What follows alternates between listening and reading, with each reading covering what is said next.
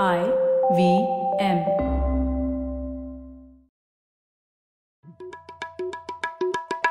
भाई हम हिंदुस्तानियों को बतियाना बड़ा पसंद है। बंगाली में अड्डा उड़िया में खोटी कन्नड़ा में हरटे और हिंदी में पुलियाबाजी। इस कला के लिए हमारी हर भाषा में एक शब्द है। तो प्रणय और मैं तो अक्सर मिलकर पुलियाबाजी करते ही रहते हैं। हमने सोचा कि आपको भी इसमें शामिल कर लिया जाए।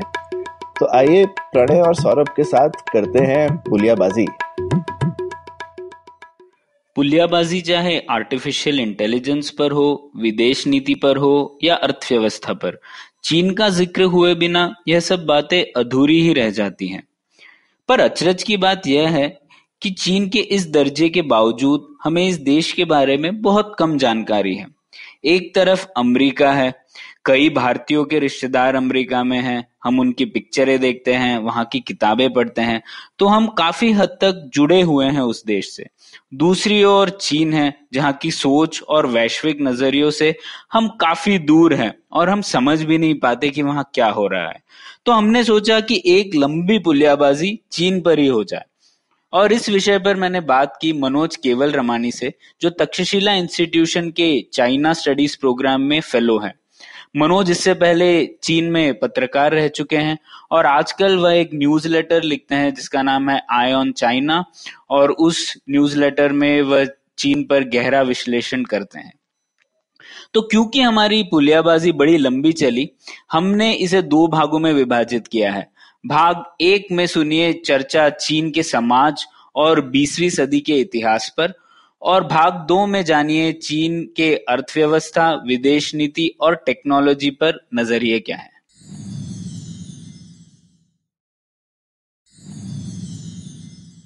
तो मनोज स्वागत है आपका पुलियाबाजी में। धन्यवाद प्रणय आप कैसे हो? बस मज़े में।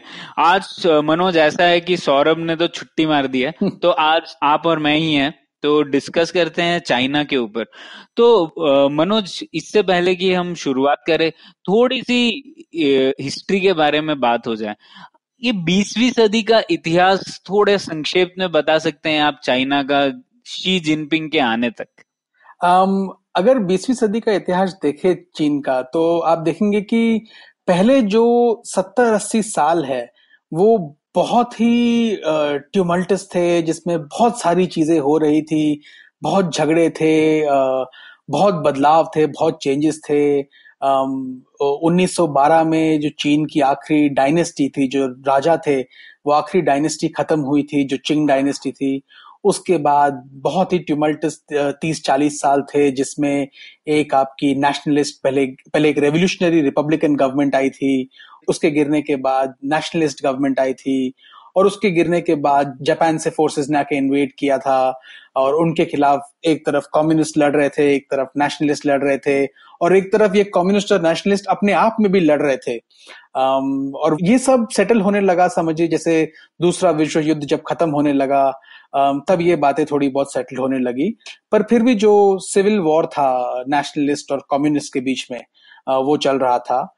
इन सब चीज़ों का अंत हुआ 1949 में जब माओ जेडोंग की जो कम्युनिस्ट पार्टी ऑफ़ चाइना थी, वो सिविल वॉर जीत गई और जीतने के बाद उन्होंने पीपल्स रिपब्लिक ऑफ़ चाइना को एस्टेब्लिश किया जिसमें जो नेशनलिस्ट थे चांगकाई शेख से, की जो पार्टी थी, वो हार के ताइवान की तरफ़ भाग गए थे। तो उससे भी एक नया झगड़ा शुरू हुआ है, जो आज तक चल रहा है मेनलैंड चाइना और ताइवान के बीच में। पर 1949 में पीपल्स रिपब्लिक ऑफ़ चाइना की एस्टेब्लिशमेंट हुई थी और उसके बाद से पहले 30 35 साल माओ का राज रहा। 1976 तक बहुत ही बदलाव चाहते थे। वो क्रांतिकारी थे, उन्हें उन्हें मार्क्सिज्म और कम्युनिज्म बहुत ही उनका विश्वास था उसमें। और उसकी वजह से बहुत उन्होंने जो नीतियाँ अपनाई, उससे बहुत ही चीन में एक क्रांति जैसे थी, जिसको बोलते हैं कल्चरल रेवोल्यूशन उनकी जो आर्थिक नीतियाँ थी, उसकी वजह से भी बहुत लोगों की जाने गई। एक साल इकोनॉमी चीन की कुछ 10-11 प्रतिशत बढ़ती थी और फिर कुछ साल नेगेटिव ग्रोथ होता था। तो उनकी जो पॉलिसीज़ थी बड़ी ही इनकंसिस्टेंट थी इन सम वेज उनकी सोच थी कलेक्टिवाइजेशन की इंडस्ट्रियलाइजेशन की, कि भाई हर जगह सरकार का और स्टेट का हाथ हो और स्टेट लोगों को डायरेक्ट करे कि वो कम्युन्स में काम करे, एक साथ एकजुट होकर काम करे प्राइवेट प्रॉपर्टी ना हो। ये पॉलिसीज़ की वजह से ग्रोथ बहुत ही वीक था चीन में।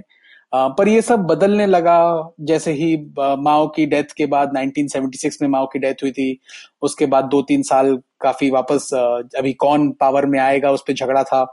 पर जब 1978 में ये साफ़ हुआ कि भाई डेंग शॉपिंग पावर में आ गए हैं और उन्होंने एक नीति शुरू की जिसको कहते हैं reform and opening up Manoj आप इससे पहले कि दंग शॉपिंग की तरफ़ जाए हाँ. मुझे याद है कुछ मैं कुछ चीनी मूवीज़ देख रहा था हाँ. उसमें बता रहे थे कि माओ जेदोंग की कैसे पॉलिसीज़ थी कल्चरल रेवोल्यूशन के टाइम और उसमें एक इंटरेस्टिंग वाक्य था वो गाँव गाँव में एक एक पार्टी मेंबर हुआ करता था और वो पार्टी मेंबर लोगों को बोलता था कि तुम्हारे जितने भी कुकिंग के वेसल्स हैं, उनको भी तुमको देना है।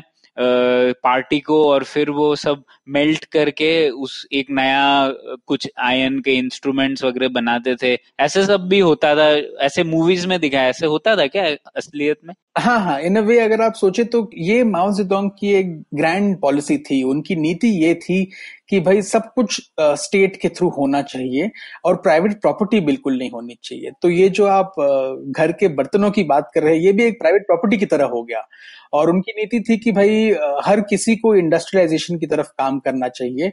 तो अपने गाँव के बैकयार्ड्स में खेतों में आप फैक्ट्रीज बनाएँगे लोकल फैक्ट्रीज बनाएँगे और वहाँ पे आप स्टील बनाएँगे आयरन बनाएँगे, जो सब आपका देश बनाने के काम आएगा। तो उसके, उस एफर्ट के लिए आपको जो देना पड़ेगा, आपको देना पड़ेगा। तो सिर्फ़ इन कामों के लिए नहीं बट माओ के जमाने में भाई तभी इंटरनेट और टेलीविज़न तो इस तरह नहीं था, लेकिन उनका एक प्रोपेगेंडा जो मशीनरी था, जिससे लोग एकदम प्रभावित थे, वो उनका बहुत ही सिस्टमेटिक तरीका था ये। उन्होंने तकरीबन एक लाख के करीब टीमें बनाई थी। जो गाँव गाँव में जाके प्रोपेगेंडा फ़िल्में दिखाते थे अनाउंसमेंट करते थे तो ये उनका एंटरटेनमेंट था लोगों के लिए उस टाइम पे। बट सरकार के लिए अगर आप देखें तो ये एक तरीका था कि आप लोगों को इंडोक्ट्रिनेट करे लोगों में सवाल पूछने की शक्ति बस आप दबा दे। यही एक इंफॉर्मेशन का सोर्स रहे कि इंसान और कुछ पूछ ही ना पाए। और ये बेयर आउट करता है। हम्म, काफ़ी डरावना समय लग रहा है ये तो। मतलब मेरे घर के बर्तन भी अगर सरकार ले जाए तो फिर रहा क्या? बिल्कुल, और सबसे डरावनी बात यह है कि लोग खुशी खुशी ये काम करते थे। जैसे अगर आप देखें तो माओ की डेथ के बाद जो कल्चरल रेवोल्यूशन खत्म होने के बाद, जो 80s 90s में जब लोगों ने बात करना शुरू किया इन बातों के बारे में तो काफ़ी सारे जो जो 80s 90s में अभी मिडिल एज हो गए थे लोग, जब वो रिफ्लेक्ट करते हैं उन दिनों के बारे में तो काफ़ी टेस्टमनीज है जो लोग हैं जो अपनी या जब अपनी यादाश्त को टटोलते हैं तो बोलते हैं कि भाई उस समय तो हमें ऐसा लगता था कि अगर मेरी ज़िंदगी का एक दिन मैं दे दूँ और उससे चेयरमैन माओ की ज़िंदगी का एक सेकंड भी बढ़ता है तो इट इज़ वर्थ इट तो जब इस तरह से लोग सोचने लगे तो आप सोच सकते हैं कैसे जिसे कहते हैं कल्ट ऑफ़ पर्सनैलिटी क्या अथॉरिटी होगी उस इंसान की? बिल्कुल। और पर ये भी है कि हर कोई तो ऐसे नहीं चाहता होगा पर लोगों के पास कोई विकल्प भी नहीं रहा होगा। बिल्कुल बट ऑपोजिशन का कोई तरीका ही नहीं था क्योंकि जो चाइनीज़ कम्युनिस्ट पार्टी के एलिट थे जो दिग्गज थे जो सवाल पूछ भी सकते थे उन पे भी माओ का ऐसा दबदबा था हम्म। कि माओ की हज़ार गलतियाँ होने के बावजूद जैसे जो ग्रेट लीप फॉरवर्ड थी लेट फिफ्टीज और अर्ली सिक्सटीज में जो उनका बड़ा इंडस्ट्रियलाइजेशन का प्रोग्राम था जो पूरी तरह से फेल हो गया था पार्टली बिकॉज़ क्योंकि वो प्रोग्राम खुद उसमें खुद में गलतियाँ थी पर also because of climatic condition drought इन सब चीज़ों की वजह से। बट जब उसमें फेलियर्स हुए और माओ को उस फेलियर्स के बाद पार्टी ने कुछ हद तक साइडलाइन कर दिया था फिर भी उनसे डरते थे लोग। hmm. um, तो ये उनका दबदबा था क्योंकि माना जाता था कि भाई माओ की ऑर्गेनाइजेशन के अंडर ही जो पार्टी थी जो सिविल वॉर और जापानियों के थ्रू हार रही थी वो माओ की वजह से जीत के आई थी। तो वो एक उनका प्रभाव ऐसा था कि उससे जूझना बहुत मुश्किल था। हम्म, तो दंग शाओपिंग से आने से पहले एक और बात करते हैं आपने जापान से हार की बात की। तो इसे ये बहुत ही बड़ा एक पॉइंट है चाइनीज़ हिस्ट्री में है ना? क्योंकि वो एक सेंचुरी ऑफ़ ह्यूमिलिएशन कहते हैं जापान से हार के बारे में। तो इस पे थोड़ा प्रकाश डालिए क्या है ये? देखिए ये एक उन्नीसवीं सदी में आ, जब चीन की डायनेस्टी थी चिंग डायनेस्टी वो डायनेस्टी एक तरह से अपने आप में उनमें बहुत ही तकलीफें थी बहुत ही करप्ट सोसाइटी थी बहुत ज़्यादा करप्शन था बहुत ज़्यादा ब्यूरोक्रेसी थी। तो उनकी इंटरनल बहुत ही तकलीफें थी। दी इकोनॉमी वो सफरिंग गरीबी बढ़ रही थी। मिडिल ऑफ़ 1800s uh, 1839 1840 के करीब 1839 में जब पहला ओपियम वॉर हुआ था जिसमें ब्रिटेन ने चीन में हमला किया था और उनको हराया था। तब से लेके उनकी हिस्ट्री आप देखें, जो कम्युनिस्ट पार्टी की हिस्ट्री है तो वो आपको बताएँगे कि भाई 1839 से लेके 1949 तक हमारी सेंचुरी ऑफ़ ह्यूमिलिएशन है। ये वो दौर है जिसमें विदेशी ताकतों ने आके चीन पे हमला किया और हमें हराया और इसमें हमारी गलतियाँ थी कि हम कमज़ोर थे पर ये उनकी, ये विदेश की जो ताकतें है, ये उनकी पॉलिसी ये थी कि वो आके हमसे, हमारी ताकत छीने, हमसे हमारे रिसोर्सेस छीने और हमें अपना गुलाम बना के रखे। और इसमें हमारी गलती ये थी कि हमने ये समझा नहीं था। और ये विदेशी ताकतें सब आके चाहती थी कि हमें काट काट के हम पे राज करे हिस्सों में कर करके चीन को। इसमें जापान का एक बहुत ही इम्पोर्टेंट रोल है। क्योंकि जापान इन सारी विदेशी ताकतों में से सिर्फ़ वो एक अकेली एशियन देश था, एशियन राज था जिसने चीन पे हमला करके चिंग डायनेस्टी को हराया था और ये था 1895 में। इससे जब ये हार हुई तो चाहे वो पहले अंग्रेज़ों से हार चुके थे, चाहे जर्मनी से झगड़े किए थे, चाहे फ्रांस ने हमला किया था, चाहे रूसियों से झगड़े किए थे, चाहे ये सब झगड़े चल रहे थे, जब जापान से हार हुई तब उनको रियलाइजेशन ये होने लगा कि हम एशिया में भी हम ताकतवर नहीं रह रहे हैं। तो इसका उन पे सबसे पहले प्रभाव पड़ा था। हाँ मतलब जापान से हार ने उन्हें एकदम झकझोर के रख दिया क्योंकि जापान वो अपनी जैसे लोग की तरह देखते थे। और अगर जापान जैसी छोटी कंट्री भी उन्हें हरा दी तो एकदम मतलब हिल गए थे उस बात से है ना? बिल्कुल और उनकी सोच ये थी कि भाई जापान तो बना है एक तरफ़ से उनका कल्चर बना है हमारे कल्चर के द्वारा। हम्म, हम्म। उनकी भाषा हमारी भाषा से आई है तो ये हमें हरा के जा रहे हैं। But hmm. इसका ये मतलब नहीं था कि सिर्फ़ एक एनिमोसिटी थी सिर्फ़ एक दुश्मनी थी। एक तरह की एडमिरेशन भी थी। हम्म। क्योंकि उस दौरान में जो भी चाइना में जो भी रिफॉर्मर्स थे जैसे आपके सन्यात सेन हुए इन सब के जापान से बहुत ही क्लोज संबंध थे बहुत ही काफ़ी गहरे संबंध थे। काफ़ी लोग वहाँ पड़े हुए थे काफ़ी लोगों की वहाँ पे जान पहचान थी बिज़नेस कम्युनिटीज से सोशल वर्कर्स से पॉलिटिकल थिंकर्स से। सो so, चीन की जो उस दौरान में जो रिफॉर्मर्स थे उनका बहुत ही गहरा कनेक्शन था जापान से। Um, तो देर वॉज़ उनके बीच में काफ़ी बातचीत भी होती थी। तो ऐसा नहीं है कि सिर्फ़ एक दुश्मनी थी कि भाई हम बात भी नहीं करेंगे हम यू you नो know, जानी दुश्मन बन के बैठ गए हैं। तो उस दौरान में ये नहीं था। पर ये सब बदला 1930 में जब जो चीनी इतिहास है उनके हिसाब से दुनिया के इतिहास के हिसाब से वर्ल्ड वॉर टू दूसरा दूसरा विश्व युद्ध शुरू हुआ था 1939 में पर चीन के हिसाब से वो अर्ली 1930s में शुरू हुआ था जब जापान ने चाइना पे हमला किया था हुँ, हुँ.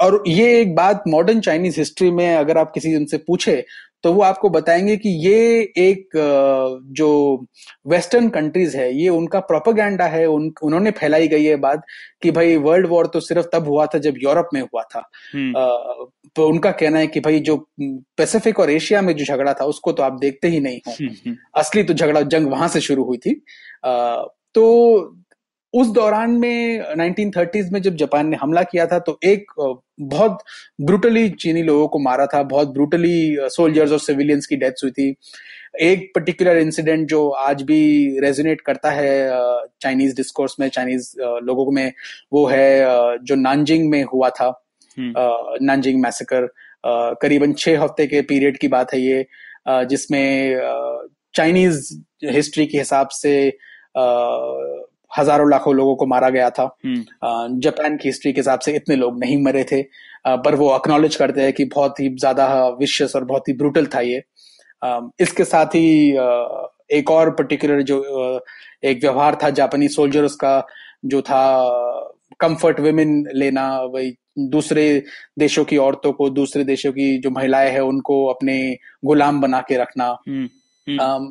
तो ये बातें आज तक रेजोनेट करती है। और ये आज तक चाइनीज़ पॉलिटिक्स में रहती है तो ये एक जो फ्रिक्शन है उन दोनों के बीच में दोनों देशों के बीच में वो आज तक इन बातों पे रहता है। हम्म ठीक है तो अब आते हैं दंग शाओपिंग पे। हाँ तो डंग शाओपिंग जो थे वो जैसे कहावत होती है ना इंग्लिश में good things come in small packages he was something वो वैसे कुछ थे कि uh, जब वो अनलाइकली था कि 78 में वो लीडर बनेंगे क्योंकि माओ के रूल के दौरान उन्हें कल्चरल रेवोल्यूशन के दौरान डंग शाओपिंग को काफ़ी साइडलाइन कर दिया गया था hmm. पर वो वापस आए 78 में उन्होंने पावर संभाला और उन्होंने ये नीति अपनाई रिफॉर्म एंड ओपनिंग अप उनकी सोच ये थी कि उनकी अगर नीति देखो तो उनकी जो आर्थिक नीति थी उसको आप रिफॉर्म एंड ओपनिंग आप कह सकते हैं और जो उनकी विदेश नीति थी वो एक फ्रेज था जो उन्होंने 1990 के दौरान कहा था।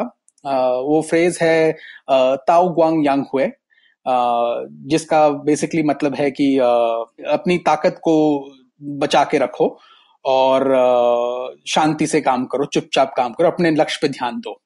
आई एम पैराफ्रेजिंग बट वो आइडिया है बेसिकली um, ये उनकी दोनों पॉलिसी के पिलर्स थे. रिफॉर्म एंड ओपनिंग आपका बेसिक मतलब था कि भाई हमें अपनी चाइना की डेवलपमेंट करनी है और आर्थिक डेवलपमेंट के लिए हमें चाहिए बेसिकली uh, कि हमें विदेश से पैसा चाहिए कैपिटल चाहिए एक्सपर्टीज चाहिए. हमें जो सरकार है सरकार को बिज़नेस से पीछे हटाना है. Uh, हमें प्राइवेट एंटरप्राइजेस चाहिए. Um, तो उन्होंने वो सरकार का जो जो एकदम चेन से जैसे बांधा हुआ था सारी इकोनॉमी को वो उन्होंने हटाना शुरू किया। प्राइस कंट्रोल्स थे कि आप क्या उगा सकते हैं खेतों में कितना उगा सकते हैं कितने पे बेच सकते हैं वो सब कंट्रोल्स उन्होंने हटाए। कॉम्यून घर के बर्तन भी नहीं देने पड़ेंगे लोगों को सरकार को हाँ। बिल्कुल नहीं बिल्कुल नहीं कुछ नहीं देना पड़ेगा। तो उन्होंने वो सब हटाना शुरू किया और जैसे ही वो सब हटना शुरू किया जैसे अगर हम देखें एग्रीकल्चर में जैसे ही उन्होंने ये हटाना शुरू किया कि आपको क्या उगाना है कितना उगाना है और कितने भाव पे भेजना है um, और आपको सब एक साथ कलेक्टिवली फार्म पे काम करना है नहीं आप अपना फार्म खोल सकते हैं। उससे इंडिविजुअल्स जो एक किसान था उसको मौका मिला कि भाई अगर मैं समझिए चावल उगाता हूँ तो सरकार को मुझसे अगर दस क्विंटल चाहिए तो मैं सरकार को दस क्विंटल दे सकता हूँ इस भाव पे। उसके आगे जो भी मैं उगाता हूँ समझिए मैं पंद्रह क्विंटल उगा सकता वो पाँच क्विंटल में मार्केट के भाव पे बेच सकता हूँ। तो वो उससे इंसेंटिव मिला एंड लोगों ने प्रोडक्टिविटी बढ़ी। ऐसे ही प्राइस कंट्रोल्स अलग अलग जगह पे हटाए गए थे। तो वहाँ से चाइना की जो ये इकोनॉमिक मिरिकल है ये शुरू हुआ था। um, सरकारी जो बहुत सारी स्टेट ओन्ड कंपनीज़ थी उन सबको धीरे धीरे प्राइवेटाइज किया गया। uh, उसमें बहुत सारा फ़ायदा जो सरकार में बैठे ब्यूरोक्रेट्स उन्हीं का हुआ। लेकिन एक इकोनॉमिक वाइटैलिटी आने लगी आपको सरकार से प्लानिंग के तौर पे डॉक्यूमेंट नहीं आने लगे कि भाई आपको इतना स्टील बनाना ज़रूरी है आपको ये बनाना ज़रूरी है और आपको यही टेक्नोलॉजी यूज़ करनी है।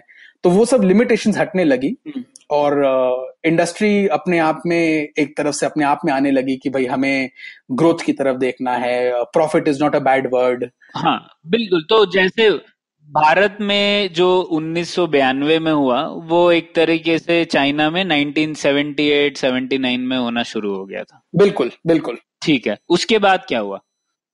उसके बाद क्या हुआ कि जब ये आठ दस साल जब ये चलने लगा तो एक एजुकेशन एक्सचेंज होने लगे अमेरिका के साथ जो बिल्कुल रिश्ते टूट रहे थे, वो धीरे धीरे करके जुड़ने लगे। ऑल अमेरिका के साथ रिश्ते 1979 में शुरू फॉर्मली तो 1979 में आ गए थे, लेकिन 1971 में माओ के दौरान भी अमेरिका की तरफ़ नीति बदलने लगी थी।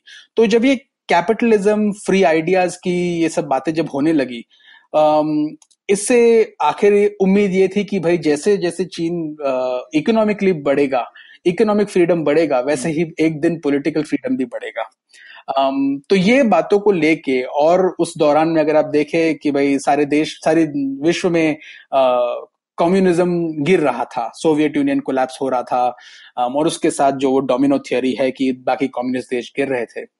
Um, वो सब बातें जब एक साथ होने लगी तो चीन में एक स्टूडेंट्स की तरफ़ से छात्राओं की तरफ़ से एक वो होने लगा था। एक उनमें एक आक्रोश था उन्हें था कि भाई हमें करप्शन दिख रहा है हमें ये दिख रहा है हमें भी फ्रीडम चाहिए। तो उन सब बातों के साथ एक स्टूडेंट्स मूवमेंट हुआ था उन्नीस नाइनटीन में। जिसको पार्टी ने इवेंचुअली आर्मी के थ्रू क्रश किया था त्यानामेन मूवमेंट जो था जिसकी अभी हाल ही में उनतीसवीं एनिवर्सरी थी। तो उस मूवमेंट के बाद पॉलिटिकली एक बात साफ़ हो गई थी कि अगर पार्टी को कम्युनिस्ट पार्टी को पावर में रहना है और उन्हें टिक के रहना है तो उन्हें अपना व्यवहार बदलना पड़ेगा। तो उन्होंने दो दो चीज़ें समझी कि हमें पॉलिटिकली कंट्रोल बना के रखना है, पर हमें इकोनॉमिकली कंट्रोल ईज करते रहना है। और हमें ये देखना है कि जितना हम इकोनॉमिकली ईज करें, उससे हमारी पॉलिटिक्स पे इम्पैक्ट ना हो। कि हम रहे पावर में।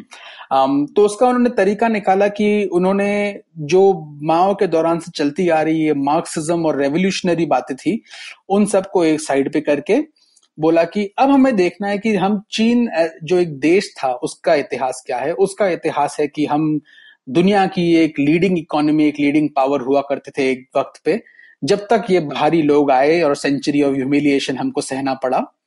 तो वो रेटोरिक जो हिस्ट्री की तरफ़ जो उनकी बात थी कि एक कंटिन्यूटी की हम वही, हम उसी डायनेस्टी जो चीन में डायनेस्टिया थी, हम उसी डायनेस्टी के सिस्टम की एक उपज है। हम कोई रेवोल्यूशनरी पार्टी ऐसे नहीं है।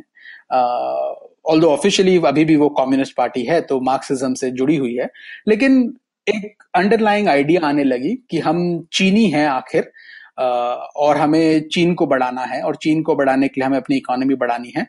और तो इसलिए हमें इकोनॉमी इकोनॉमी बढ़ानी है और पॉलिटिकल कंट्रोल आने लगा इस नेशनलिज्म के थ्रू कि हमें दूसरों ने दबा के रखा है, हमें अगर ये, अगर हम डेवलप करेंगे तभी हम इन दूसरों को जवाब दे सकते हैं, दुनिया को एक जवाब दे सकते हैं।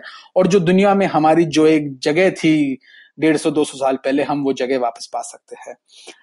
तो ये उनकी ब्रॉड पॉलिसी थी। इसमें इकोनॉमिकली उन्होंने क्या करना शुरू किया था कि भाई जितना और मार्केट को आप अपॉर्चुनिटी दे सके स्पेशल इकोनॉमिक जोन्स बनाई सब्सिडीज um, प्रोवाइड की बड़ी बड़ी स्टेट कंपनीज़ को। ये 1990 के दौरान काफ़ी ये सब हुआ था um, कि through economic zone special zone special manufacturing areas आपने लो कॉस्ट मैन्युफैक्चरिंग को मौका दिया। तो जूते चप्पल कपड़े ब्लैंकेट्स जो भी बना सकते हैं हम हम सस्ता बना सकते हैं दुनिया से uh, और उस सस्ते बनाने के उस पर उन्होंने बाहर से कैपिटल अट्रैक्ट करके जैसे विदेशी कंपनियों ने आके चीन में इन्वेस्ट किया कि भाई यहाँ पे लेबर सस्ता है यहाँ से बना के हम वापस यूरोप में और अमेरिका में बेच सकते हैं सस्ते भाव पे। तो उस कॉम्पिटेटिव एडवांटेज को लेके उन्होंने अपने आप को ग्रो करना शुरू किया एक्सपोर्ट्स के बेसिस पे और सरकार ने उसको फैसिलिटेट किया। तो ये 1990 की ज़्यादातर कहानी है। एंड uh, जैसे हम 2000 की तरफ़ बढ़ते हैं um, उन्होंने अनदर राउंड ऑफ़ प्राइवेटाइजेशन किया। और स्टेट एंटरप्राइजेस को प्राइवेटाइज किया एंटरप्रेन्योरशिप को सपोर्ट करने की कोशिश की। और ये सब कैसे होता है अपनी आ, सरकार डायरेक्टली नहीं करती है उन्होंने बड़ी बैंकें सेटअप की है बैंकों के थ्रू लोन्स दे दे के डेट दे दे दे के आपने सब्सिडाइज करके कैपिटल जनरेशन किया अलोंग विथ फॉरेन इन्वेस्टमेंट और इस तरह से अपनी इंडस्ट्री को उन्होंने बिल्डअप करना शुरू किया। सो समझ लीजिए मिड 2005-2006 तक ये चल रहा था। फिर जहाँ तक आपकी 2008 में दुनिया में जो फाइनेंशियल क्राइसिस हुआ उस दौरान जब देखा कि भाई अब जब यूरोप और अमेरिका जो हमारे मार्केट से जहाँ पे हम एक्सपोर्ट कर रहे थे, वो उनमें अब क्षमता ही नहीं है खरीदने की तो हम क्या करें? तो उन्होंने, सरकार ने एक बहुत बड़ा स्टिमुलस पैकेज निकाला 2008 में। एंड उन्होंने जो industry and heavy machinery industry construction इसकी तरफ़ इन्वेस्टमेंट की तरफ़ ज़्यादा ध्यान दिया। तो जैसे ही एक्सपोर्ट्स का पोर्टफोलियो कम होने लगा इन्वेस्टमेंट्स का पोर्टफोलियो बढ़ने लगा और उन्होंने इन्वेस्टमेंट करके बिल्डिंग करके कंस्ट्रक्शन करके बड़े बड़े प्रोजेक्ट्स बना के uh, वैसे करके अपनी इकोनॉमी को फिर से स्टिमुलेट किया। um, और वो बात आज तक चलते आ रही है। ऑल्दो अब उन्होंने देखा है कि भाई ये उधार ली गई इन्वेस्टमेंट कर करके आज हम एक मुश्किल में फंस गए हैं क्योंकि जो हमारा डेट टू जीडीपी रेशियो है वो बहुत ही बढ़ गया है और बहुत ही हमारे पास फैक्ट्रियाँ पड़ी है जहाँ पे ओवर कैपेसिटी है। भाई चाहिए नहीं हमें फिर भी हम इतना बना रहे हैं। तो उसको अभी उन, उनको कंट्रोल करना है। तो वो इन्वेस्टमेंट से हट के अब वो कंजम्पशन की तरफ़ जाना चाहते हैं क्योंकि अब लोगों के पास पैसा है लोग चाहते हैं क्वालिटी चीज़ें तो उनकी उनकी कोशिश ये है कि हम एक्सपोर्ट और इन्वेस्टमेंट से हट के कंजम्पशन ड्रिवन इकोनॉमी बने like a modern developed economy तो अब उनकी आर्थिक नीति वो है कि हम वहाँ पे जाए। हम्म, और इस बारे में चीन ने कुछ एक चमत्कारी किया कह लीजिए उसे क्योंकि आठ प्रतिशत से ज़्यादा की उनकी अर्थव्यवस्था का ग्रोथ रेट रहा तीस साल तक। विश्व में और कोई देश ये नहीं कर पाया है वापस। तो एक चमत्कारी था और इस, इसके लिए तो चाइना को क्रेडिट देना ही पड़ेगा। लेकिन आ, अब हम आ गए हैं शी जिनपिंग के दौर में। आ, एक ये बात बताइए मनोज हम आप जब कह रहे थे इतिहास के बारे में अब मतलब आपने 20 मिनट में पूरा चाइना का इतिहास ही बता दिया पिछले सौ सालों में। पर मैं नोटिस कर रहा था कि हम लोग जब इतिहास डिस्कस करते हैं चाइना का तो हम आ, सिर्फ़ व्यक्ति विशेष के बारे में ज़रूर डिस्कस करते हैं। डंग शाओपिंग शी जिनपिंग या फिर माओ जेदोंग। तो क्या व्यक्ति विशेष के बाहर भी लोग थे पॉलिटिकल सिस्टम में जिनका बहुत बड़ा योगदान था कि नहीं? um, थे पर क्या है जहाँ तक चीन के इतिहास की बात है, काफ़ी हद तक जो जिस तरह से इंफॉर्मेशन पे कंट्रोल रहा है जो पीपल्स हिस्ट्री जिसको आप बोले इट इज़ वो बहुत ही मुश्किल है वहाँ से निकलना। बट ऐसा नहीं है। काफ़ी सारे चाइनीज़ इकोनॉमिस्ट थे। मेरे पास अभी तो नाम मुझे ध्यान में नहीं होंगे। बट काफ़ी सारे चाइनीज़ इकोनॉमिस्ट थे जिन्होंने साथ में काम किया था। काफ़ी सारे दूसरे पॉलिटिकल लेवल के लोग थे।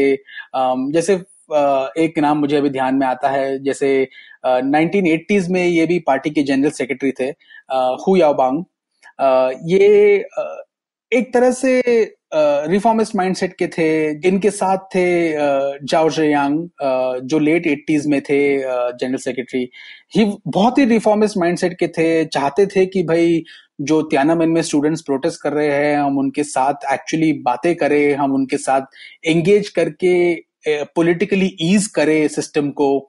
सो so दूसरे जो लोग थे, ये एक तरफ़ से साइड पे रह गए हैं। क्योंकि एक तरफ़ से जो हिस्ट्री वो लिखता है जो जंग जीतता है जो रह जाते हैं वो रह जाते हैं। So in that context I think मेरे हिसाब से uh, लोग काफ़ी रह गए हैं। बट अगर आप देखें तो काफ़ी सारे इकोनॉमिस्ट है काफ़ी सारे इंडिविजुअल्स है काफ़ी सारी कंपनीज़ है। Um, जैसे एक और मुझे कहानी याद आती है। Um, आज हम हाल ही में बहुत सुनते हैं चाइना के सोशल क्रेडिट सिस्टम के बारे में। Uh, पर uh, ये जो सिस्टम था ये uh, बातें चल रही थी नाइनटीन नाइनटी में कि भाई ऐसी कोई चीज़ सोचनी चाहिए। पर इस सिस्टम का जो मोटिवेशन था, वो आया था एक लेटर के द्वारा, जो एक शेंजन में बेस थी एक महिला, जो अपनी एक कंपनी चलाती थी, जिन्हें बैंक से लोन मिलने में बहुत तकलीफ़ होती थी। तो उन्होंने तभी जो प्रीमियर थे जू रोंगजी उनको एक पत्र लिखा था। पब्लिक लेटर जैसे लिखा था। और वो लेटर जब उनको मिला जुरोंग जी को तो उन्होंने वो देख के पढ़ के सोचा कि this is the mythology of the story कि ये कहा जाता है कि जब उनको वो लेटर मिला तो उन्होंने उन लेडी को उनको महिला को जवाब दिया। और वहाँ से बात शुरू हुई कि, कि भाई हमें जो ये अंटरप्रेन्योर आते हैं जिनके पास कुछ खास है नहीं उन्हें बैंक के लोन क्यों देगी? बैंक क्या लेगी सिक्योरिटी के तौर पे? तो शायद हमें दूसरी चीज़ें सोचनी चाहिए सिक्योरिटी के तौर पे। अच्छा उनके आँखों में अश्रु आ गए और उन्होंने हाँ, कुछ कुछ इस तरह से कि हाँ, उन्होंने फिर सोचा। समझ गया मैं। तो पर मनोज ये बताइए कि अब हम लोग शी जिनपिंग पर आ जाते हैं। हम्म।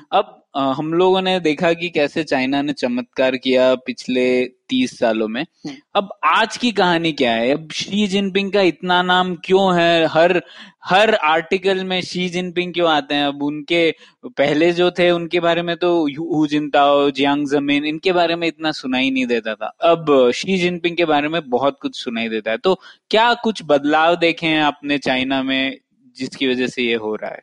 आज की कहानी क्या है? देखिए मैं पहली बार जब चीन गया था तब 2005 में गया था मैं 2004-2005 में। आ, तब मैं एज ए टूरिस्ट गया था। आ, मैं गया था ये सोच के कि भाई अरे कम्युनिस्ट देश है बंद देश है फ्रीडम नहीं होगा ये नहीं हो सकता हम्म। वो नहीं हो सकता। आ, पर मैं बहुत ही सरप्राइज़ था अपने वो पहली विज़िट पे आ, कुछ बातों से कि भाई आ, काफ़ी फ्रीडम था। खुलेआम त्यानामेन स्क्वायर पे मैं लोकल लोगों के साथ बैठ के खाना खा के पॉलिटिक्स की बातें कर रहा था। ऐसा हम्म। कुछ नहीं था कि किसी में कोई डर था पॉलिटिक्स का या कुछ। ऐसे पुलिस वोलिस कोई नहीं थी जो आपके ऊपर कड़ी नज़र रखे हुए थी बिल्कुल मतलब। नहीं, बिल्कुल नहीं बिल्कुल नहीं। एज ए टूरिस्ट आपको आज भी मेरे हिसाब से कोई खास तकलीफ़ ना हो अनलेस आप सेंसिटिव जगहों पे जाके कुछ ऐसा करे जैसे आपको दिखे कि भाई, इस, पुलिस को अगर लगे कि भाई इस बंदे में कुछ कुछ बात गलत है। But ordinarily as a tourist तब आपको ऐसा कुछ नहीं था। आज फिर भी कुछ कुछ मौके हैं स्पेसिफिकली जब रिस्ट्रिक्शंस आ जाती है। जैसे त्यानामेन स्क्वायर पे अगर आप जून फोर्थ के करीब उस वक्त के करीब जब एनिवर्सरी है उस इंसिडेंट की तब अगर आप जाके फ़ोटो खींचे और आप फॉरनर है तो शायद आपसे कुछ सवाल पूछे जाए। हम्म। या कोई सेंसिटिव ओकेजन हो कि कोई लीडर आ रहा है या पार्लियामेंट की मीटिंग हो रही है या कुछ हो रहा है तब ये सब बातें होती है। बट शी जिनपिंग का नाम क्यों है और हु जिनताओ और जियांग ज़मीन का नाम इतना क्यों नहीं है उसका एक सिंपल रीजन ये है कि शी जिनपिंग ने पाँच साल में अपने आप को चाइनीज़ जो पॉलिटिकल हायराकी है उसमें अपने आप को वो सक्सेसफुल रहे अपने आप को ऊपर पहुँचाने में। आ, इसका मतलब क्या है? इसका मतलब है कि जो चीन की कॉन्स्टिट्यूशन है शी जिनपिंग ने अपना नाम पार्टी की और चीन की कॉन्स्टिट्यूशन दोनों में डलवा दिया है। कॉन्स्टिट्यूशन में नाम सिर्फ़ डंग शॉपिंग और माओ सितोंग का है। उसमें भी माओ सितोंग डंग शाओपिंग से एक स्टेप ऊपर है क्योंकि डंग शाओपिंग ने एक थियोरी लिखी है तो उनकी थियोरी के हिसाब से उनका नाम है और माओ जिदोंग का थॉट है। So in the Chinese lexicon में थॉट थियोरी से ऊपर होता है। uh, और शी जिनपिंग का भी अभी थॉट जो है शी जिनपिंग थॉट अब उसे कॉन्स्टिट्यूशन में जगह मिल गई है। तो उनके संविधान में ही लोगों का नाम है। अब हमारे संविधान में तो किसी लोगों का नाम नहीं है सिर्फ़ पोजीशन है। उसके संविधान में ही शी जिनपिंग का नाम आ गया। हाँ। अमर हो चुके हैं वो मतलब। बिल्कुल बिल्कुल। और वो नाम इस बेसिस पे आया है कि भाई आ, कि हमारी जो नीति है वो इस इंसान की सोच से बनी है। तो इस हिसाब से उनका नाम आया है। तो ये पहली बात ये है। अब वो ये करने में कामयाब कैसे हुए? ये एक इंटरनल पॉलिटिकल फाइटिंग की बात है। बाहर से जब हम देखते हैं, हमें लगता है कि, अरे, ये चाइना में सब एक साथ है यूनाइटेड होके चलती है कम्युनिस्ट पार्टी हमारे यहाँ पे तो देखो, कांग्रेस, बीजेपी सब झगड़ा करते रहते हैं। हम बस अपने आप में झगड़ा करते रहते हैं। और उनमें लेकिन अपने आप में झगड़े नहीं होते हैं। ये गलत परसेप्शन है हमारी। इनफैक्ट चाहे आपको दिखे ना, लेकिन वहाँ पे जिस तरह के झगड़े होते हैं, वो यहाँ के झगड़े से काफ़ी बुरे हैं, काफ़ी बदतर है। तो वहाँ पे आपकी अलग अलग पॉलिटिकल फैक्शंस है शी जिनपिंग के पिताजी कम्युनिस्ट पार्टी के दिग्गज रह चुके थे। तो शी जिनपिंग एक ऐसी फैक्शन के मेंबर है जिसको बोलते हैं द प्रिंसलिंग फैक्शन कि भाई उनके खून में ही काउंटर uh, इंट्यूटिव साउंड करता है लेकिन उनके खून में ही लाल रंग है uh, वो कम्युनिज्म है। सो so, एक वो बात है कि वो एक उस फैक्शन से है। ये वो लोग हैं जिन्हें पार्टी के थ्रू एलिट सिस्टम के थ्रू आए हैं ये लोग। चाहे इन्होंने कुछ तकलीफें भी सही है। For example Xi Jinping cultural revolution में उनके फादर को सफ़र करना पड़ा था। शी जिनपिंग को हिमसेल्फ सफ़र करना पड़ा था। उन्होंने काफ़ी वक्त एक रिमोट गाँव में बिताया था एक केव में रहे थे। तो ये भी पार्ट ऑफ़ मिथोलॉजी है उनकी अभी। बट um, uh, एक वो फैक्शन है एक फैक्शन है जो शंघाई से उभरी है uh, जिसके लीडर ज़्यादातर माने जाते हैं जियांग ज़मीन uh, जो पुराने जनरल सेक्रेटरी थे। um, तीस एक और जो इम्पोर्टेंट फैक्शन है वो है आपका पीपल्स लिबरेशन आर्मी आर्मी की फैक्शन एक एक फैक्शन आपका है कम्युनिस्ट यूथ लीग का फैक्शन um, जिसमें ज़्यादातर माना जाता है भाई हु जिनताओ वहाँ से आए थे। एंड uh, वो जो कम्युनिस्ट जो शंघाई फैक्शन है वो आपका स्लाइटली मोर वो कैपिटलिस्ट बिज़नेस फैक्शन टाइप है। um, जो आपका कम्युनिस्ट यूथ लीग फैक्शन है वो उन लोगों में से है जो इतने वेल ऑफ़ नहीं थे uh, जो मेहनत करके पढ़ाई करके एक सिस्टम के थ्रू ऊपर आए हैं। एंड देयरफॉर वो ज़्यादा थोड़े बहुत कंजर्वेटिव होते हैं। वो इतने फ्लैम नहीं होते हैं इतने बिज़नेस फ्रेंडली नेसेसरीली नहीं होते हैं। um, सो so, ये अलग अलग फैक्शन है अलग अलग ग्रुप्स है। इन हर अलग ग्रुप के अपने अपने इंटरेस्ट है एक तरह से। और इनमें जगदोजहद चलती रहती है पावर के लिए। बिल्कुल तो ये बड़ा इंटरेस्टिंग था कि वहाँ भी पॉलिटिक्स होते रहती है क्योंकि लोग जब कहते हैं कि राजनीति इंडिया में ज़्यादा होती है क्योंकि इतनी सारी पॉलिटिकल पार्टीज़ हैं तो मुझे बहुत हंसने का मन करता है क्योंकि राजनीति तो अगर आप तीन लोग मिल जाए तो राजनीति होती है आपके बीच में। बिल्कुल। तो राजनीति चाइना में भी होगी हमसे बड़ा देश है वहाँ तो होगी एक पार्टी हो या शून्य पार्टी हो या दस पार्टी हो वहाँ पे भी राजनीति होगी। और हम लोगों ने ये भी देखा था कैसे बो शिलई और उन लोगों को जेल में भेज दिया गया क्योंकि वो शी जिनपिंग से उनकी कट्टी थी और वो सब मिलेगा हाँ तो नहीं नहीं हाँ तो अब थोड़ा इस पे जूम इन करते हैं मनोज और थोड़ा चाइना को बेहतर समझने की कोशिश करते हैं आज के चाइना को। अब बात यह है कि चाइना के बारे में, भारत में हम दो ही तरह के विचार सुनते हैं अक्सर। एक तो या चाइना से अब हमें डर के रहना चाहिए, क्योंकि भाई चाइना तो पहुँच गया है जहाँ पर अमेरिका है। अब हमें अपनी दुम को सीधा कर लेना चाहिए और जो चाइना बोलता है वैसे सुनना चाहिए। ऐसा एक तरह का नैरेटिव है। और दूसरा यह है कि भाई चाइना हमारा दुश्मन है। अब तो चाइना मतलब आ चुका है, सिलीगुड़ी कॉरिडोर आ जाएगा और भारत कुछ नहीं कर पाएगा। ये दो तरीके की कहानियाँ ही हम सुनते हैं। और इन दोनों दृष्टिकोण की वजह से हम चाइना को बेहतर समझने से ये दोनों दृष्टिकोण हमें एक्चुअली रोक देते हैं। तो मैंने सोचा हम थोड़ा इसमें डिस्कस करते हैं कि आज की चाइना की असलियत क्या है। और इसे थोड़े सेक्शंस में डिवाइड करते हैं। पहले सामाजिक तौर पे देखते हैं चाइना कैसा है उसमें क्या हो रहा है आजकल। तो शुरुआत करते हैं उस पर मनोज। अब पहली बात करते हैं भाषा के ऊपर। अब इतना बड़ा देश है चाइना। अब कई सारी भाषाएँ रही होंगी पर हम लोग अक्सर मैंड्रिन के बारे में ही सुनते हैं। ऐसा क्यों? um, ऐसा इसलिए क्योंकि ये स्टेट मैंडेटेड लैंग्वेज है एंड uh, जिस तरह से इंडिया में भी कभी कभी हम बातें सुनते हैं भाई हिंदी को राष्ट्रभाषा बना देना चाहिए सब कुछ हिंदी में होना चाहिए। Uh, वहाँ पे तो क्लियरली उन्होंने मैंड्रिन को अडॉप्ट कर लिया। पर मैंड्रिन uh, में बहुत फ़र्क है जिस तरह से बोली जाती है जिस तरह से समझी जाती है प्रदेश से प्रदेश अगर आप जाए चाइना में। Um, तो चाहे सबसे पहली बात तो अगर हम समझे कि तकरीबन बानवे प्रतिशत जो चीन की पॉपुलेशन है वो एक ही एथनिक ग्रुप है हान एथनिसिटी बाकी आठ, साढ़े आठ प्रतिशत जो है वो बहुत सारी अलग अलग एथनिसिटीज है, बहुत सारी अलग अलग एथनिक माइनॉरिटीज है। ऑफिशियली चाइना अगर आप देख, देखें तो छप्पन कम्युनिटीज है। माइनॉरिटीज पचपन है और छप्पनवी हान मेजोरिटी है। तो ये रिकग्नाइज्ड माइनॉरिटीज है बट इसके अलावा भी एक्चुअली बहुत सारे छोटे छोटे ग्रुपिंग्स है और इन, काफ़ी सारे इन छोटे छोटे ग्रुपिंग्स की अपनी अपनी भाषाएँ हैं।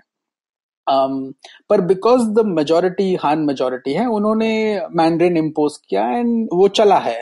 Um, पर इसमें भी एक डिवाइड है हान कम्युनिटी में भी कि जो नॉर्दर्न मैंड्रिन ज़्यादातर नॉर्दर्न चाइना की भाषा है सेंट्रल और नॉर्दर्न चाइना की सादर्न um, चाइना की जो भाषा है uh, दक्षिण चाइना की वो कैंटनीज है। Uh, और मैंड्रिन और कैंटनीज में बहुत बड़ा फ़र्क है। Uh, क्योंकि जो कम्युनिस्ट पार्टी थी, उनका राज था सारे मेनलैंड के ऊपर, वो मैंड्रिन ज़्यादातर इम्पोज कर पाए हैं। पर आज भी अगर आप बेजिंग से शांघाई चले जाए तो आपको भाषा में, शब्दों में बहुत फ़र्क मिलेगा। काफ़ी बार ऐसे होता था जब मैं वहाँ पे था Um, अगर मैं बीजिंग से बैठे किसी यूनान में किसी से बात करने की कोशिश कर रहा हूँ मुझे तो भाषा इतनी अच्छी तरह से आती नहीं थी लेकिन अगर मैं किसी दोस्त को भी बोल रहा हूँ चीनी दोस्त को कि आप उनसे ये सवाल पूछ लो मुझे टूर के लिए जाना है मुझे ये करना है तो वो मुझे मुड़ के बोलते थे कि भाई मुझे उसकी बात समझ में नहीं आ रही है। और मैं पूछता था क्यों? आप तो एक ही भाषा बात करते हो? बोलते नहीं वो अलग बात करते हैं। उनका उनके शब्द अलग है, उनका बोलने का ढंग अलग है, हमें समझ में हाँ और और भी तो भाषाएँ थी, हाका चाइनीज़ जिसे खजिया बोलते हैं, और मतलब अब इतना बड़ा कॉन्टिनेंट साइज़ देश है तो मतलब श्योर बहुत अलग अलग भाषाएँ तो रही होंगी वहाँ भी। बिल्कुल बहुत एंड अभी भी वो सर्वाइव करती है पर ऑफिशियली सर्वाइव नहीं करती है क्योंकि जो आपका सारा ऑफिशियल कम्युनिकेशन है वो चेंज हो गया है। Um, और भाषा इज़ ए स्पेसिफिक झगड़ा अगर आप हांगकांग और मेनलैंड के बीच में देख ले। Um, भाषा एक स्पेसिफिक झगड़ा कैंटनीज और मैंड्रिन एक झगड़ा है उनके बीच में uh, जो अभी भी रहता है एंड अभी भी एक सोर्स ऑफ़ फ्रिक्शन है ये। Um, जो अभी बड़े सोर्सेज ऑफ़ फ्रिक्शन भाषा के हैं, वो आप समझ लीजिए हांगकांग से है शिंजांग से है, कुछ हद तक तिब्बत से है, कुछ हद तक मंगोलिया इनर मंगोलिया से है। तो ये जो बड़े क्लस्टर्स ऑफ़ माइनॉरिटी ग्रुपिंग्स है, वहाँ पे ये है ये झगड़ा अभी भी है। पर वहाँ पे भी अगर आप जो रिपोर्ट्स हमें समझ में आती है, क्योंकि वहाँ पे पर्टिकुलरली शिंजांग और तिब्बत में तो ट्रैवल करना बहुत मुश्किल है, पर एटलीस्ट जो रिपोर्ट्स हमें समझ में आती है कि भाई एक प्रोग्राम चल रहा है कि भाई लोकल भाषा को दबाया जाए मैंड्रिन को एम्फोसिस दिया जाए और उसके थ्रू सारा काम किया जाए। सो दैट इज़ द वो उस हिसाब से चल रहा बिल्कुल मतलब विविधता तो थी वहाँ पर भी पर विविधता को सरकार ने एक तरह से रोक दिया क्योंकि उन्होंने सोचा कि मैंड्रिन ही पूरे देश की एक भाषा होगी तो अच्छा होगा उनके लिए। हाँ एक एक यूनिटी बनेगी क्योंकि जैसे इंडिया में हमारा था मैक्सिमम यूनिटी एंड डाइवर्सिटी तो अगर आप ऑफिशियली देखें तो चीनी सरकार का भी समवॉट सिमिलर आइडिया था कि भाई हमें डाइवर्सिटी है तो हमें डाइवर्सिटी को पूरी तरह से हटाना नहीं है। बट जो प्रैक्टिस में उन्होंने किया है, क्योंकि उनका इतना गहरा डर है कि अगर हम ये डाइवर्सिटी को रखेंगे तो प्रमोट करेंगे तो उससे हमारी स्टेबिलिटी पे क्या होगा? वो डर की वजह से जो उन्होंने कंट्रोल एक्सरसाइज किया है उससे ये तकलीफें आई है। हाँ और अगर एक पार्टी होगी तो इस तरीके की चीज़ें की भी जा सकती है। बिल्कुल बिल्कुल। अब अब ठीक है तो ये भाषा की कहानी हुई। अब आते हैं धर्म के ऊपर। तो धर्म के बारे में आज के चाइना में क्या विचार है? um, तो अभी हाल ही में कुछ महीने पहले एक वाइट पेपर निकला था सरकार का रिलीजन के ऊपर जिसमें उन्होंने समझाया था कि उनकी धर्म के प्रति क्या पॉलिसी रहेगी। पर उस पेपर की एक कुछ अच्छी बातें ये थी कि उसमें कुछ हद तक जो डेटा उन्होंने दिया था, वो सम वॉट बिलीवेबल था। वरना रिलीजियस अफिलिएशन का डेटा जो है कि भाई कितने लोग हैं जो धर्म को मानते हैं चाइना में, वो हमेशा नंबर जो है, उसकी रिपोर्टिंग ज़्यादातर ठीक नहीं होती है। पर इस बार कम से कम कुछ इम्प्रूवमेंट दिखी है। तो ऑफिशियली उनके हिसाब से तकरीबन 200 मिलियन लोग हैं। तकरीबन 17 से 18 प्रतिशत चाइना की पॉपुलेशन किसी ना किसी धर्म को फॉलो करती है। और ज़्यादातर जो धर्म फॉलो करते हैं वो आपके जो बड़े धर्म है चाइना में, बुद्धिज्म, ताओइज्म, इस्लाम, कैथोलिक, प्रोटेस्टेनिज्म, ये बड़े बड़े धर्म है चाइना में। तो अगर आप इन सबको देखें तो आपको दिखेगा कि भाई, बुद्धिज्म तो चीन की पैदाइश नहीं है, ना ही इस्लाम, ना ही कैथोलिसिज्म, ना ही प्रोटेस्टेनिज्म। ताओइज्म चलो चीन की पैदाइश है। तो अगर आप देखेंगे जो ओरिजिनल चीनी धर्म थे, वो सब एक कल्ट और सुपरस्टिशन के नाम से गायब हो गए हैं। जबकि ये ऑर्गेनाइज रिलीजन जिनको अगर सोचा जाए कि the idea of this organisation की एक ऑर्गेनाइजेशन हो, तभी रिलीजन हो सकता है, बहुत ही वेस्टर्न आइडिया है। और उस आइडिया को इन्होंने अपना लिया है एक तरह से, चाहे जितना भी बोले कि हम अलग सिविलाइजेशन थे। तो वो एक बात देखने में आती है। जो बेसिक नीति है सरकार की अभी धर्म की तरफ़, वो ये है कि भाई आपका धर्म कहीं से भी ओरिजिनेट हुआ हो, चाहे अरेबिया से आया हो या जेरूसलम से आया हो या वेटिकन से आया हो, कहीं से भी आया हो आपका धर्म, आपके धर्म को, आपको चाइनीज़ कल्चर के हिसाब से फॉलो करना है। तो sinicisation of religion is important और धर्म लेजिटिमेट और ऑफिशियल वही है जिसको सरकार की और पार्टी की रिकग्निशन है। वही गुट जो सरकार और पार्टी के द्वारा रिकग्नाइज है वही ऑफिशियल है वही लीगल है बाकी सब अंडरग्राउंड इलीगल चीज़ें है। Um, तो वो उनकी एक नीति रही है। Uh, और इसके साथ अगर आप जोड़े बात को तो द uh, आइडिया कि अगर आपका धर्म बाहर से भी आया है तो भी उसको सिनिसाइज होना चाहिए। इसका मतलब ये है कि भाई अगर आप में जैसे इस्लाम में ये आइडिया है कि ब्रॉडर बड़ी उम्मा है, हम सब है या वैटिकन या कैथोलिसिज्म में आइडिया है कि भाई वैटिकन प्रीस्ट अपॉइंट करता है लोकली प्रीस्ट अपॉइंट नहीं होते हैं तो ये बातें चाइना नहीं मानता है। वो बोलता है सॉरी आप धर्म हमारी टेरिटोरियल बाउंड्री तक खत्म होता है। उसके बाद उनका है, आपके लिंकेज हो सकते हैं, पर आप बाहर से हमको इन्फ्लुएंस नहीं कर सकते हैं। So Vatican can not appoint Chinese priest ना ही आप कोई ब्रॉडर उम्मा की बात करके हमको इन्फ्लुएंस कर सकते ये सब गलत है। हाँ मतलब आपका राज वहीं तक ही सीमित है यहाँ नहीं चलने वाली आपकी। यहाँ पहले सरकार की चलेगी फिर आपका जो है वो उसके बाद देखा जाएगा। बिल्कुल। तो मनोज इसी इसी बात पर एक छोटा सा ब्रेक लेते हैं और फिर मिलते हैं ब्रेक के उस पर।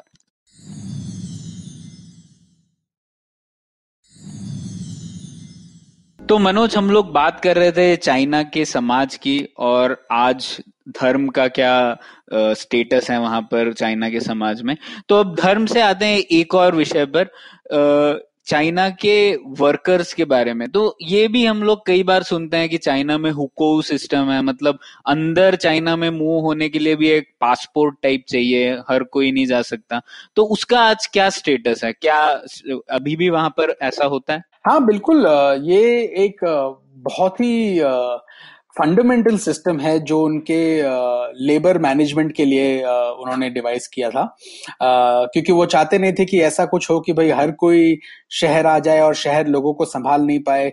क्योंकि माओ के माओ के टाइम पे शहर में सब कुछ सब कुछ सरकार चलाती थी। तो एक हद तक आप चला सकते हैं, आपको गाँव में भी लोग चाहिए काम करने के लिए। तो लोग माइग्रेट करे उस सबको रोकने के लिए उन्होंने ये सिस्टम इवेंचुअली डिवाइस किया था। एक तरह से सरकार समझ गई है इन पिछले 20-30 सालों में कि भाई माइग्रेशन होगा और माइग्रेशन ज़रूरी है लोग आएँगे। पर शहरों में जो कैपेसिटी है इन लोगों को संभालने की घर देने की हाउसिंग प्रोवाइड करने की हेल्थ केयर प्रोवाइड करने की, बच्चों की एजुकेशन प्रोवाइड करने की, वो कैपेसिटी लिमिटेड है। तो आप आए जाइए, आप आके रहिए, आप इलीगल माइग्रेंट बन के रहेंगे शहरों में, कोई चिंता नहीं है। बहुत सारे तकरीब आज के जमाने में अगर देखा जाए तो एस्टिमेट बताते हैं कि करीबन ढाई सौ मिलियन लोग हैं जो ऐसे इंटरनल माइग्रेंट्स है, जो इलीगल है हुको के थ्रू जिनको हुको नहीं है। हुको नहीं होने का मतलब है कि जब आप उस शहर में रह के काम कर रहे हैं, समझिए अगर मैं गाँव से बेजिंग में आया हूँ और बेजिंग में मैं किसी ब्यूटी पार्लर में बाल काटने का काम करता हूँ नाई का काम करता हूँ तो मुझे अगर मैं बीमार पड़ता हूँ तो मुझे सरकारी अस्पताल में फ्री ट्रीटमेंट नहीं है। अगर मेरे बच्चे हैं तो उनको रजिस्ट्रेशन नहीं हो सकता है तो वो यहाँ पे स्कूलों में पढ़ नहीं सकते हैं।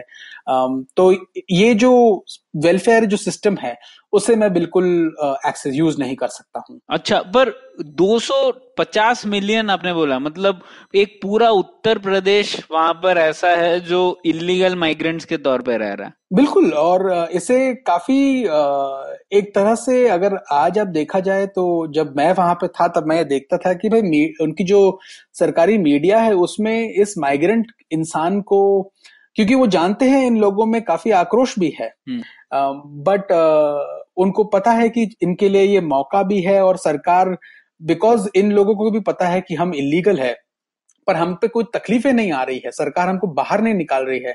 इसका मतलब कि सरकार दूसरी तरफ़ देख रही है तो वो हम पे गनीमत कर रही है। हम्म। तो वो भी एक बात सोचते हैं कि चलो ठीक है इतनी कोई बुरी बात नहीं है हमारे बच्चे गाँव में ही है तो कोई कोई चिंता नहीं है वो वहाँ पढ़ लेंगे। क्योंकि सरकार गाँव में भी तो डेवलपमेंट कर रही है ना स्कूल बना रही है प्रोवाइड कर रही है। ऐसा तो नहीं है कि गाँव बिल्कुल बद से बदतर है। गाँव में भी काफ़ी कुछ बदल गया है। तो उनको उस तरफ़ से खुशी है। बट अगर आप मीडिया में देखा जाए तो जब हर साल चाइनीज़ न्यू ईयर होता है तो एक स्पेशल फोकस होता है इन माइग्रेंट्स की तरफ़, क्योंकि इतनी बड़ी संख्या में है। कि प्रोग्राम बनते हैं स्पेशल रोमांटिसाइज करने के लिए कि भाई, अपने परिवार से दूर सालाना साल काम करते हैं, ये एक मौका है अपने घर जाने का। तो बहुत ऐसी कहानियाँ होती है। तो इट इज़ ऐसी बात नहीं कि इस बात को वो अक्नॉलेज नहीं करते हैं। उन्हें पता है ये है उन्होंने सबके सामने है एंड दोनों पार्टीज़ वो माइग्रेंट और सरकार, समझ रहे हैं कि भाई हम दोनों जानते हैं कि आप इलीगल हो पर ठीक है हम दूसरी तरफ़ देख रहे हैं। हाँ और अभी रिसेंटली कुछ एक अतिक्रमण का केस हुआ था ना कि बहुत सारे इलीगल माइग्रेंट्स के घरों को ध्वस्त कर दिया गया था बीजिंग में और उसकी वजह से भी बहुत आक्रोश हो गया था लोगों के बीच। बिल्कुल बिल्कुल। अब ये उसी ये जो मैं अंडरस्टैंडिंग की बात कर रहा था कि भाई सरकार दूसरी तरफ़ देख रही है तो हम भी ठीक है।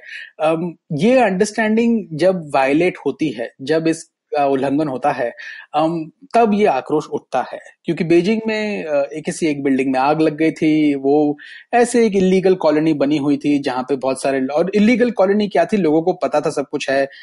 जैसे इंडिया में होता है, आपकी कॉलोनीज आ जाती है इरेग्युलर कॉलोनीज फिर उसको हम रेगुलराइज कर देते हैं।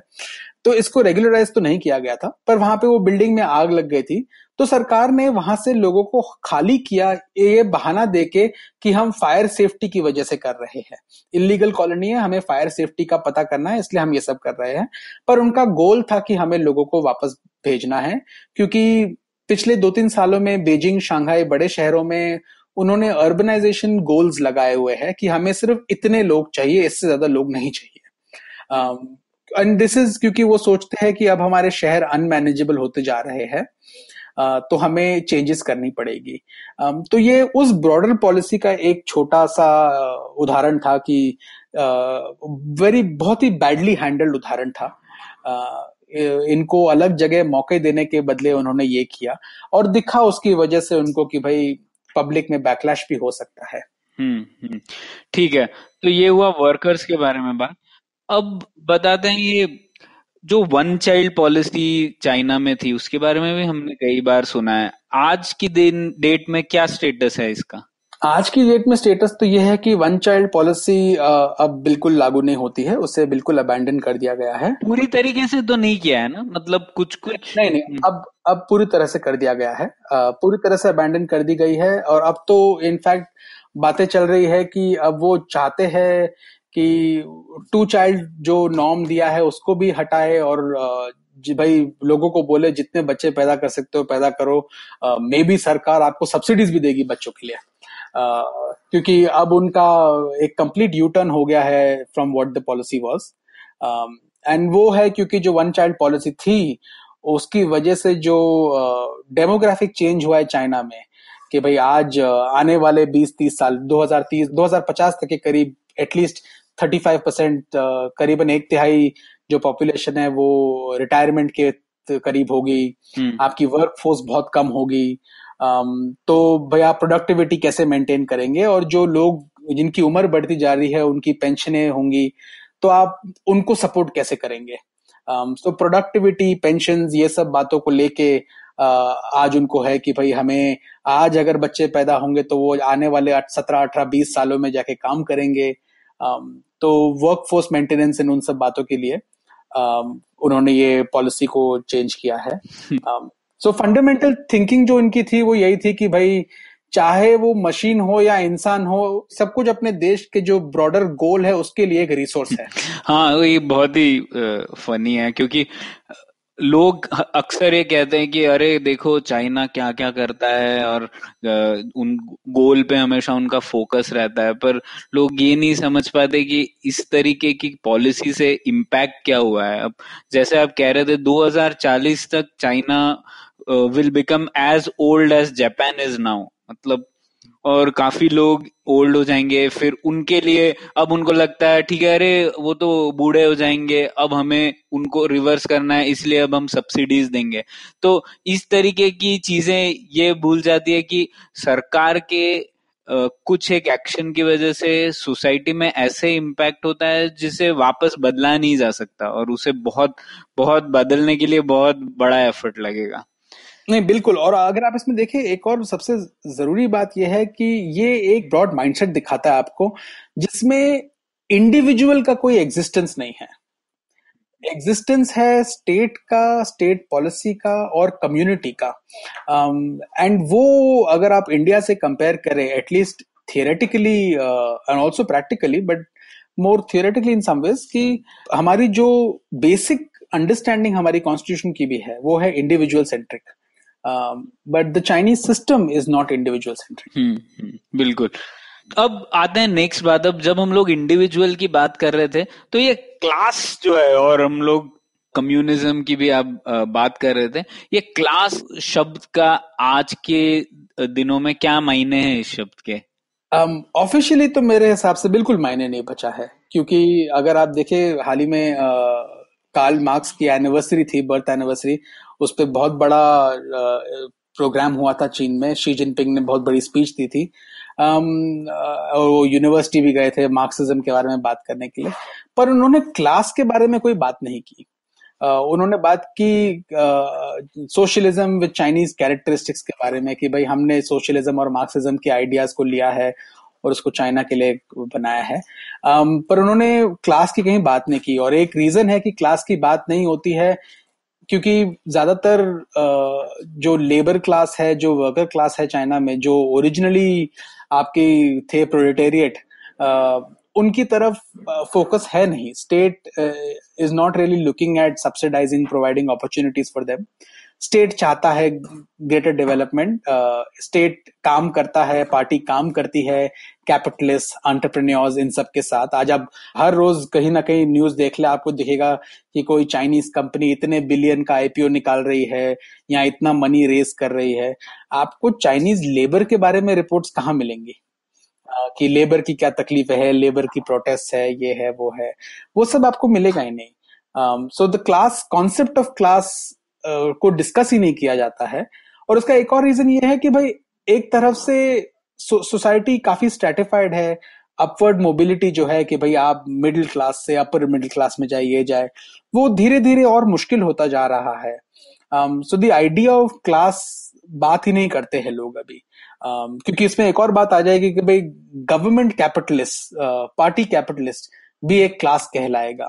और उसका फोकस फिर करप्शन की तरफ़ जाएगा और ये सब। तो वो कॉन्सेप्ट ऑफ़ क्लास की आज के लिए लोग बात ही नहीं करते हैं।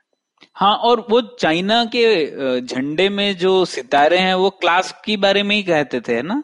बिल्कुल बिल्कुल। वो जो पाँच सितारे हैं उनमें जो सबसे बड़ा है उसका वो पार्टी को रिफ्लेक्ट करता है। और बाकी जो चार है वो माओ के टाइम पे जो चार रिकग्नाइज्ड क्लासेस थी जिनको सपोर्ट करना चाहिए उन चारों को रिप्रेजेंट करता है कि भाई इन पाँच तारों से हमारा देश बनता है। एंड जो लाल रंग है, वो तो ऑफ़ कोर्स आपकी मार्क्सिस्ट कम्युनिस्ट आइडियोलॉजी के हिसाब से है। तो उनका मतलब वो था, पर आज उन चीज़ों का कोई महत्व ही नहीं रहा है, क्योंकि सोसाइटी ही इतनी बदल गई है। तो आज उन बातों का कोई महत्व ही नहीं रहा है। नहीं, ये बहुत ही इंटरेस्टिंग है, क्योंकि आप देखें तो मेरी एक थियरी ये है कि जो ईस्टर्न सिविलाइजेशन है, चाहे जापान है या चाइना है, इन लोगों में एक कॉमन चीज़ें हैं कि वो इतने रूढ़ेवादी नहीं है कई मामलों में।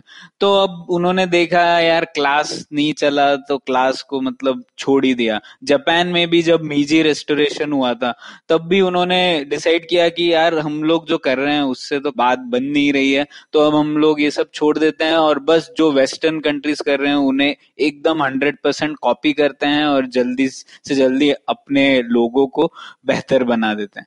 तो ये सब चीज़ें वहाँ वहाँ हो पाती है और कई बार मैं मैं देखता हूँ, अगर मुझे फ़र्क ढूंढना हो भारत और चाइना में तो ये रूढ़ीवादी जो चीज़ें हैं, वो भारत में कई बार आसानी से नहीं जाती वो कई सालों तक टिकी रहती है हाँ ए, ये I I mean agreement with this I mean but जैसे अगर आप एक बात देखें अगर चीन की बात करें तो आज भी जब ये बात करते हैं जो 1990 में बात की जो आज भी बात करते हैं भाई फॉरेन इन्फ्लुएंस की हम्म, हम्म। जब भी मैं ये सुनता हूँ फ्रेज चीन से आते हुए मुझे बहुत हँसी आती है क्योंकि मार्क्स तो बिल्कुल चीनी नहीं थे ना ही लेनिन थे ना ही बुद्ध थे। बिल्कुल तो ये फॉरेन इन्फ्लुएंस की बात जब वो करते हैं क्योंकि वो काफ़ी असिमुलेशन कर चुके हैं बट उन्होंने हाँ कुछ बातों को तो वो जो उनका फ्रेज है सोशलिज्म विद चाइनीज़ कैरेक्टरिस्टिक्स वो बहुत ही क्यूरियस फ्रेज है एंड वो आप जो बात कर रहे हैं उसी हिसाब से है कि उन्होंने बाहर की बातें लेके उनको अपने हिसाब से लोकल कंडीशंस के हिसाब से अडेप्ट करने की कोशिश की और अपने जो उनके टारगेट्स थे, उस हिसाब से अडेप्ट करने की कोशिश की है। हाँ ट्रू ठीक तो बहुत बहुत शुक्रिया मनोज। आपसे बात करने के बाद चीन की समकालीन सामाजिक स्थिति का थोड़ा बेहतर अंदाज़ा हो गया। जारी रखेंगे ये पुलियाबाजी चीन की अर्थव्यवस्था और विदेश नीति पर अगले भाग में। यह भी चर्चा करेंगे कि भारत का चीन के प्रति व्यवहार क्या होना चाहिए। तब तक के लिए धन्यवाद। तो उम्मीद है आपको मज़ा आया। पुलियाबाजी में शामिल होने के लिए हमसे मिले Puliyabaazi at gmail dot com या फिर एट पुलियाबाजी ट्विटर पर। फिर मिलेंगे अगली पुलियाबाजी।